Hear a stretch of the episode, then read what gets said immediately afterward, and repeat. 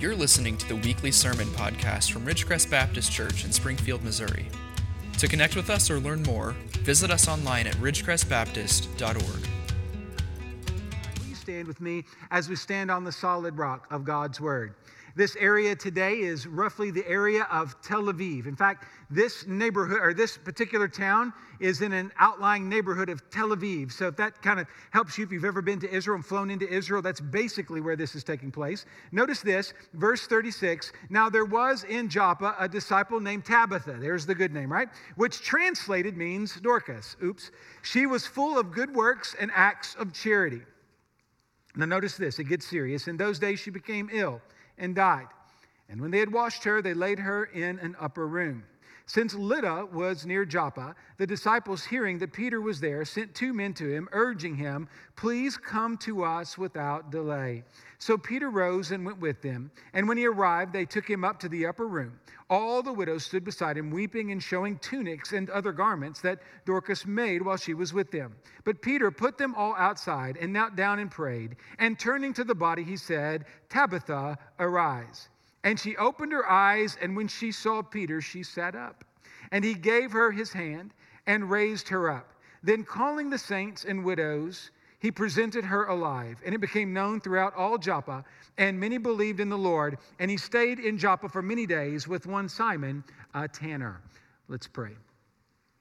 God, we thank you for this passage of scripture and this emphasis on a woman of faith and grace. We pray, God, that you will teach us much about your grace and how that grace can lift us up. We pray this in Jesus' name. Amen. You may be seated. As I shared with you today, I want to share a message with you about what it means to be lifted up. Now, it's interesting that we have Tabitha as our first example here. And so I want to begin here in just a moment, anyway. I'm going to set up a few more things for you. But our, one of our first points here is going to be that uh, God is raising up, I believe, a lot of women in our church and in our community to do a great work for the kingdom. So we're going to talk about the work of grace in our, our the women of our church and the women of faith. But from there, we're going to see that the passage has more than just that agenda.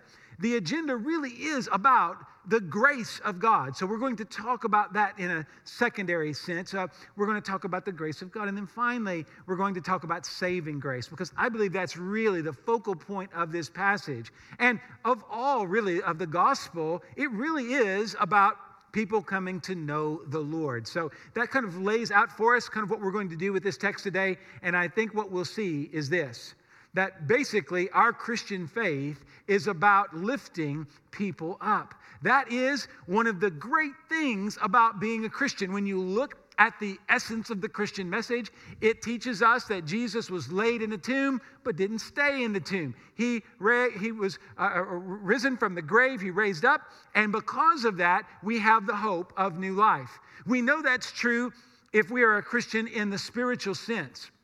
But the more I read the scriptures, the more I see that the gospel that we're proclaiming in the world today has the capacity. In fact, I think we have the priority of seeing how the gospel lifts people up. It is our job and duty and privilege to tell the world the gospel because the gospel lifts people up.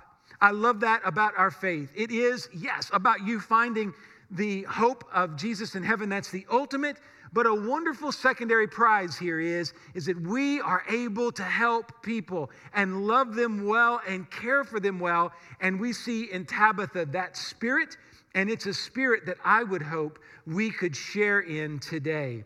Jesus' power is on display in our passage this morning.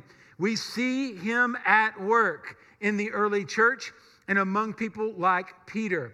And as we share this message today, we will see the miracle working power of God is part of our tradition. I want you to get this. We do believe in the power of miracles because we believe that God uses miracles to lift people up.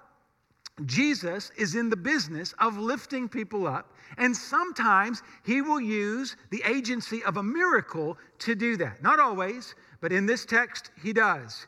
But I hope that you will see, no matter what kind of healing, whether you are lifted up physically, emotionally, or spiritually, no matter what kind of healing Jesus does for you, He is lifting you up to save your soul and for you to be a witness so that others can be saved by grace through faith. Let's begin by looking at this beautiful woman, Tabitha, and all that she meant to the church there in Joppa. Let's talk about a woman of grace. Tabitha was a woman of grace, well loved and well known in Joppa. Luke provides just a handful of words for us here in the narrative of Acts to describe her. So if you will look in the text in verse 36, the first word to describe her, maybe the most important one, is that she was a disciple. Now, those of you who love language and, and love those little details, let me give you a detail here. This is the only time in the New Testament Greek where the feminine form of disciple is found. I find that interesting. That is a really unusual feature of this. This is one of those things, okay, is, is Luke trying to get our attention? Most scholars say no, but I think there's something going on here. I know that in the history of the church, uh, women have often been put in a secondary role in terms of being disciples. And I just want you to know that is not really at all the case in the New Testament. I think the New Testament shows that the women of the church were loved and they were seen to be leaders in the church. There is no doubt in my mind, as we go through this text today, that you will see, and I have seen, that Tabitha was a powerful presence in the church there in Joppa. She was well known because she was a disciple Again, the feminine form of that noun, she was a disciple of Jesus. But what does that mean? A disciple of Jesus just sits at his feet, learns about Jesus, understands who Jesus was. And that leads to this. The second thing we learn about Tabitha is that she was full of good works and charity.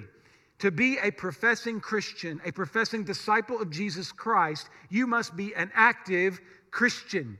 There is no such thing as a Christian who gets to sit on the bench. You know, you watch uh, football right now, that's a big thing. Football's going on. And I often think, I have often thought about that backup quarterback role. Now, this year, a lot of backup quarterbacks became the main quarterback because of injuries. But just think about that. You, a lot of times you're going to spend the whole year on the bench. You've trained, you're an expert, you're one of the best quarterbacks in the world, and you never get to play the game. I think that some Christians act like that is normal for Christians. It is not. God has always got a place for you to exercise your gifts. The church's job is to provide you that, that opportunity. But many of you do not take those opportunities. You put other things first. But a true disciple will be an active disciple. Tabitha was full of good works and charity. And verse 39 tells us this She used her gifts to make the lives of others beautiful. She made tunics and other garments. So beautiful, in fact, that when Peter shows up, like they, her friends uh, that are, are, are grieving her loss show these beautiful clothes. Now, let me explain to you why this is significant. Most of you are thinking, oh, well, you know, so what? Beautiful clothes. Uh, she was a good seamstress. What does that, you know, what does that even mean? Oh, in our culture today, you know, where everything's kind of pre-bought, that doesn't mean anything. But in a world where everything had to be made, obviously, people who could make things well uh, would have been greatly appreciated. And in this context, in particular, we see the over the top nature of Tabitha's love for people. She didn't want to just be there and provide clothing for the widows, but she wanted these women to feel beautiful. Now, I know that some in this room are going to say, well, what's the big deal? Well, that's a big, big deal. Let's think about the folks she's ministering to. These widows would have not only lost their, their, their spouse, but many times they would have been left to be completely impoverished. So just being clothed would have been, you know, a blessing. But this woman, Tabitha, when she knew that she was a Christ follower, she, follower, she knew that she needed to be active. She didn't just want to give clothes to these women, she wanted them to be beautiful. Let's call that lavish grace. God doesn't want to just use the church to be out there and just do mundane things. Now, sometimes we've got to do mundane things, things that just keep people going. But it's okay for us to extend lavish grace on people because guess what? That's what the gospel is all about. The lavish grace that comes to us through the cross of Jesus Christ. Amen? Lavish grace. Tabitha gets it. She is a disciple. She is doing many good works for Jesus, and she is doing this in a way that all around her would call beautiful. So, a woman of grace lifts the spirits of those around her. Tabitha gives us a good model for the women of our church to say, a woman of grace, what does it look like? Well, a woman of grace is not just doing a job, but understands that she can bring something to the equation to lift the community up, using her time and her talents to really make a difference in people's lives. Look at Jesus. Look at how Jesus, when he comes into a person's life, he doesn't just give them a minor lift up. Usually, he radically transforms their equation. I believe this is the model for all of us, not just the women of our church, but the men of our church. God wants us to see grace as something lavish, and when we are filled with the Spirit, we will be able to lift people up as Jesus lifted people up. This woman was so well known that the disciples there in Joppa had heard about a healing that had taken place in Lydda, the same one we talked about last week with Aeneas. This particular miracle had already spread. Now, it's about a four hour walk from uh, Lydda to Joppa. So the, the church at Joppa sent a contingent to Lydda and said, Hey, Peter, get over here. We have this amazing woman who's passed away. We are brokenhearted and grieving. Can you come and help us? Now, I don't know exactly what they asked. Did they ask for him to come and, and see her come back to life? Perhaps, and most likely that's what happened. But the basis of the story is the church members in Joppa wanted to see if God would give grace to a woman of grace. And so they bring Peter into town. They bring him into the upper room where Tabitha is laid out. She is passed away. Now, let me say one more thing, one more word of encouragement to the women of our church. If you are a daughter of Christ, I want you to know here at Ridgecrest, we believe you have an important role to play.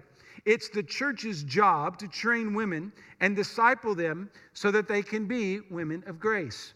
We want to do our part. We are serious about doing our part to raise up women to be women of grace. We want the females in our congregation, from the youngest to the oldest, we want them all to know the respect that we have towards them because this is exactly what we see Jesus showing towards the women in his group. And we also see this continuing here. Peter understands the value of Tabitha. He understands that this woman is a crucial part of the kingdom's work. So crucial that God determined to raise her back from the dead. May you be so useful to the church that God would send somebody to raise you from the dead so that you could come back and help, all right? Most of us, it's just gone and good riddance, but not here. They want her back. It's a powerful picture of what a woman of grace can do. The women, women's ministry of our church, that is an obvious thing that, that, that we do here. We talked about our men's ministry earlier. Maybe this is bad timing, Wayne, I don't know. But we do have a, a very active women's ministry. But I don't want you to think that that's the only place to serve. I was thinking about it. When we look at our Celebrate Recovery leadership team, when we look at our Grief Share team, we also have a ministry called uh, Top Stitchers, which is like literally after Tabitha's own heart kind of ministry, and many more ministries beside. We have ministries for the women of our church, and I could go on and on and on. There's so many things. And I would even mention that when we commission a mission team, notice how often it is a plurality, a majority female, not male. A lot of our mission teams, Wayne spoke of us sending uh, dozens and dozens of teams out. Many, many women will go out and do ministry in the name of the kingdom. Friends, that's the way it is supposed to be. It is supposed to be the fact that the church is looking for ways to to, to utilize the wonderful gifts that the women bring to the congregation. Here for Tabitha, it was uh, that of making clothes. That's great. I don't know. Many of you, how many of you in this room, male or female, are really good with a sewing machine? Raise your hand. That's more than I thought I would see. That is a rare gift, and I need to talk to you ladies because I need some things altered. But anyway, uh, it's hard to find anybody that knows how to do that anymore. So that is a really, really valuable skill set. In this culture, it was an essential skill set. And it really made a difference. The key here is this woman made a difference. And women of God in this church, I want you to know you can make a difference too. But I know that this sermon, normally when we preach about Tabitha, it's all about women. And I did watch the Barbie movie two days ago. Wife's been after me to watch it. Let me just say this um, that movie is trying to answer the question about a woman's role in society. It really is. Now, it's silly and fun and evil and some things like that. But anyway, there, there, there's some things going on there that don't necessarily prove it. Here's the thing I want you to know that the story of Tabitha and many other passages, especially in the Gospels in dealing with Jesus, we, the questions the culture is asking about respect toward women, the best answers are in the Bible. The best answers are in Holy Scripture. I want you to know that some people think that feminism is, is a new thing uh, or that, that lifting up women's rights is something relatively recent, maybe going back to the 17 or 1800s if you do your research on that. Let me tell you something. We got them beat by 2,000 years. The gospel of Jesus Christ shows the value that, that God displays toward those who are in the church, female, and are disciples of Jesus. I want you to know that. But this is really not the main, main part of this text. The main part of this text is the grace of God. It really is about God's grace. God uses men and women to do the work of the church, but men and women in the church are nothing more than channels of the blessing of the grace, conduits of grace. No matter who you are, the work has to be God's work flowing through you. And all of us have roles, and we do believe there are biblical roles for men and women. Yes, absolutely. But the key is, regardless of your role, are you allowing the power of God and the grace of God to flow through you? In this story, we would maybe think that Peter is the focus because he is the one through whom the miracle comes. Notice the upper room in verse 37. What is it with upper rooms? In the Old Testament and New Testament alike, a lot of things happen in an upper room. Healings in particular, prayer meetings in particular. 1 Kings 17, 19, 2 Kings 4, 10. We see healings in upper rooms. Luke 7, 11 through 17. Luke 8, 49 and following. We see healings.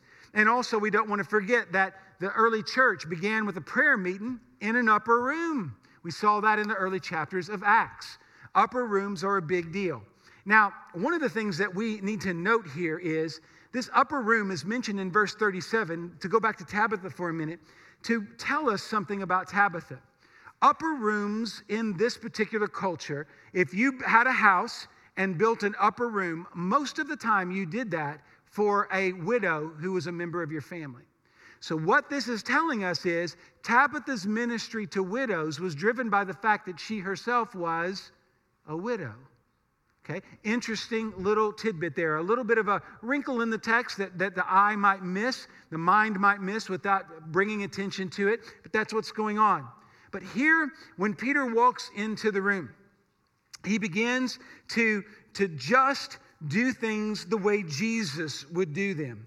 I think it's amazing to me that this, uh, this incredible healing ministry here that takes place, almost nothing is said about it. In fact, it happens so quick. We just know that he's up in the upper room, verse 39. He sees all the garments eh, that she made. They're all saying, Look how, how amazing she was. They're weeping. Um, and then, you know, Peter, I guess, you know, he, he got a little tired of all the emotional stuff, and so he kicked everybody out of the room. It's like, enough of the tears. Let's, let's get to work here. Now, that's not why he did it. The reason he did it this way is because this is how Jesus does it. Everything about this text, if I were to take you to Mark, Mark, chapter 5, where you see the instance where Jesus heals a young girl, Talitha, arise, and pause for a moment, those of you who like technicalities. Tabitha means deer or gazelle, but the Aramaic word for daughter is Talitha. So I think in this passage, Tabitha, Talitha, I think we have a little bit of an echo. And what we're seeing here is everything in the text, whether we're talking about names and words employed, everything is showing us that the miracle that Peter is a part of is actually just the power of Jesus. When God does something in the church through a person, it's not the person that should get the attention. It is always about the grace of God. God's grace wants to flow through you. Do you need a work of grace in your life? I believe you do. Do you believe God's grace can touch your life? I hope you do believe that. And stories like this remind us that God works through people like Peter, like Tabitha, like you and me. But we are most likely to experience the grace of God when our words and our actions closely mirror Jesus. The key here is Peter, hey, okay, I'm a pastor. I get calls all the time. Can you help? Can you be here? And I can tell you, a lot of times I get those calls and I really don't know what I'm going to do. But here's the thing when the bell rings, when the phone rings, when the text message comes, and someone asks you to do something hard in the name of Jesus, the best thing you can do is to go to the scriptures and look and see how Jesus handled it. Make sure that your words and your deeds match up with Jesus as closely as possible because Jesus did it all right.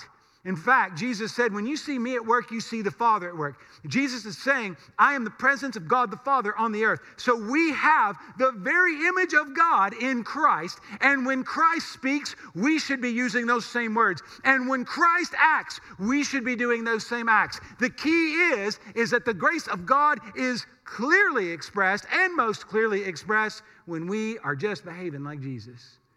That's what this text is telling us. Tabitha is presented to the church, we are told, verse 41, alive. That's a big deal. Do you realize she was dead? The word here in Greek, alive, is, uh, has at its root the Greek word zoe, or zoe, and it's the same word used in John 10 10a. I have come to give them life and to give, them give it to them more abundantly. Um, that idea of life is, is talking about very vibrant, electric kind of life. So here's the deal she didn't wake up and then have to go to intensive care for six months. She was gone. She was in the upper room. She was laid out for her funeral, and she was brought back to life, full life. That's the power of God. Let me just say this Peter wants to draw attention to Jesus. That's why he pointed everybody out of the room. He wanted to point people to Jesus instead of to himself. But hear this if we will honor Jesus with our words and deeds, we will be a part of the grace of God. And ultimately, and this is where we need to land, the grace of God is about saving grace. If you look at this passage, you would be tempted to say, okay, this is a passage telling us that women should have more role in the church. Well, that's part of the equation. Others would read the text, our more charismatic friends, and say, no, this passage is about miracle working power through the apostles and through prophets and preachers today. Well, not exactly, but yeah, I do think that we, we would be wise to open our eyes to the possibility that God's power can still be operative in the world today. I do believe in miracles, I do believe in the power of God. So I don't have a problem with that application. But if you look at where the text is leading us, it's not about just empowering women, and it's not just about miracles and taking a look at a miraculous event in Scripture. The ultimate purpose of all that we have read and all that we have thought about here this morning is that God is a God who saves people. Look at verse 42. The results of the good works of Tabitha, leading to the resuscitation, bringing back to life of Tabitha, is that many believed in the Lord. God allowed a miracle to take place that just happened to be bringing somebody back from the grave. But he did that so that people whose souls were bound for hell would be saved from that eternal damnation and they would know the hope of Jesus. Friends, our work in ministry, when God uses us, He is not using us to build anything that will last in this world. Everything that we do at Ridgecrest, it needs to be understood that it is for the moment. We are not building a kingdom for ourselves, but we are building the kingdom of God. And the kingdom of God isn't about buildings and money, it's about souls. That's who we are. We believe in the saving power of the gospel. And this passage tells us that the gospel was at work. When God does something big, it opens up other people's eyes and they turn to Jesus out in the foyer, we finally have the display and the box where we can put those ping pong balls. And that may seem trite to you, but I took a picture of it the other day. Someone had put one in there. I didn't get a picture of it empty, but I do have a picture of it with one soul representing. And I love the fact that that's when I was able to take a picture because that one gospel conversation means one sharing of the gospel. If you go out there now, there's far more in there. And we want to see that continue because every time you share the gospel, you can be discreet about it. You don't have to go brag. You don't have to bring a ping pong uh, paddle and be going like this for five minutes so that everybody knows that you've been sharing your faith this week. You know, that'd be great. Somebody's out there playing ping pong ball just so they know how great a witness. they That's not what we're doing. Sneak by, grab one, put it in, pray over it, ask God to, to bless that gospel conversation. If it didn't lead to a, a, deeper conversation, that's okay. Your job is not to save people, your job is to tell them about who saves them. Let God do the work. Be faithful. When you have that gospel conversation, don't be shy. Put it in that box. And we have a goal as a church of 8,400. Now, I know that some of you are going to really struggle to do your seven gospel conversations, but I talked to somebody this week who said that, you know, part of their ministry is sharing the gospel every week with uh, people in prisons and things of that nature. They're sharing the gospel 20, 30 times a week. Not all of us have those particular kinds of, that's a captive audience, baby, but not all of us have that kind of opportunity. Bad joke, bad joke. Um, but we all have opportunities. You have a year plus. We're not just going to put it 12 months. We're going to wait and see. But I just want you to know it's a great opportunity because we believe when God begins to work in your heart, He will give a desire in your heart to share your faith. And then you will see God move. Tabitha's new life led to many people experiencing new life in Christ. There was an amplification effect. Very quickly, let me just say that we know this is the fact. In reality, this town of Joppa, there are a few records. There aren't many records from this time period, from this part of the world, but there are a few. And what we know is that, well, 100 years beyond this time period, the rabbis in Jerusalem are complaining in writing about all the Christians that are in Joppa. Are you following me? This event was so transformative for this community. So many people became Christians that that, that town was known as a Christian stronghold for multiple generations, well over a hundred years. Now, you tell me what's the greater miracle? Is the greater miracle the fact that Tabitha rose from the dead, or the fact that the gospel was able to permeate a community, not for a day, a week, or even a generation, but for a hundred plus years. If God wants to do something big in this church, hallelujah. But He's not doing it for us, He's doing it for His sake and for His kingdom. Let's pray for the miracle because when the miracle comes, that means souls will be saved. It's all about Jesus, it's all about Him. Tabitha was great, Peter was great, but Jesus is Lord. And salvation is in his name.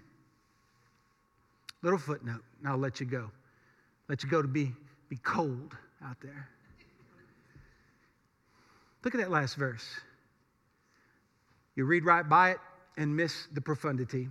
One of the most powerful statements in this passage is actually the 43rd verse. And when I've preached this text before, I have pretty well ignored it. But notice this, and he stayed in Joppa, Peter stayed in Joppa for many days with one Simon, a tanner.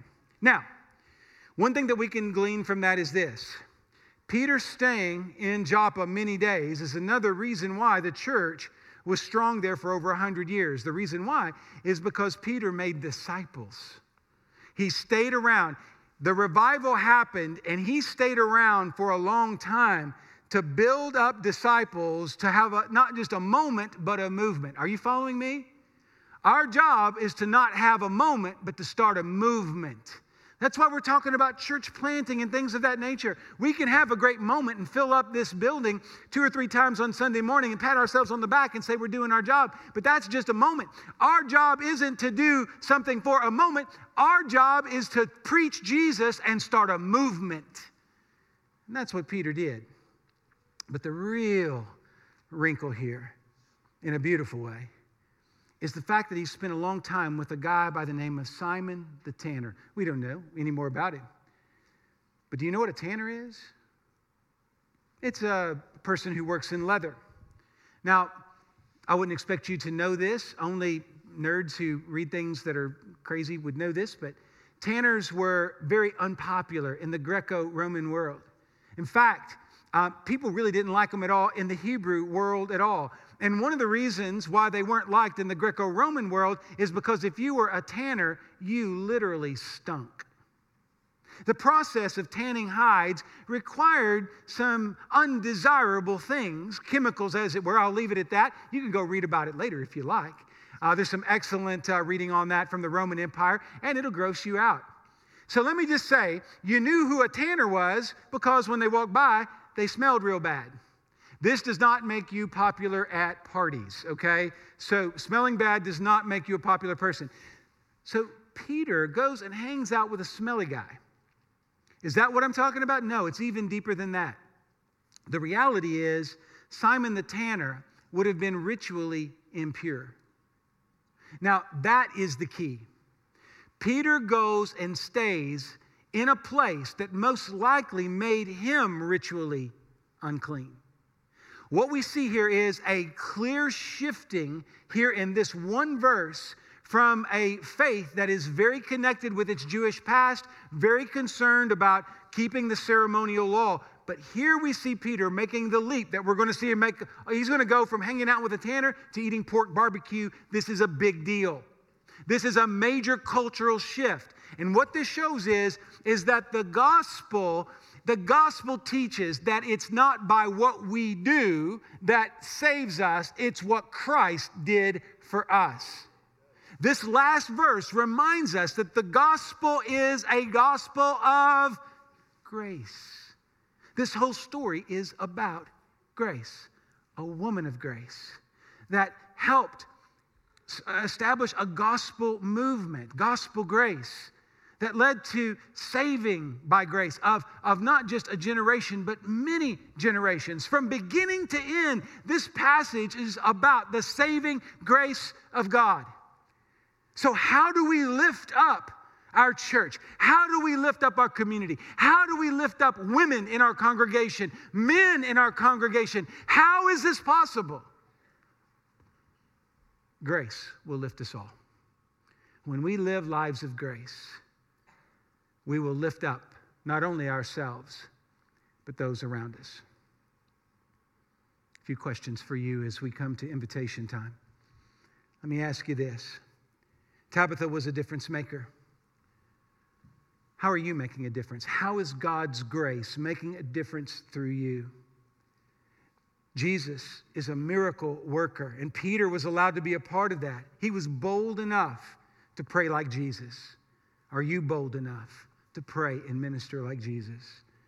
And Jesus is ultimately the Savior here in this passage. It's all about salvation in the name of Jesus. Have you received Jesus? by faith. It's the only way that the grace of God comes into your heart is by faith. Will you rest in Jesus, trust in Jesus, and serve in the name of Jesus? Make that commitment here today. Thanks for listening. For additional resources, to learn more about us, or get connected, visit ridgecrestbaptist.org.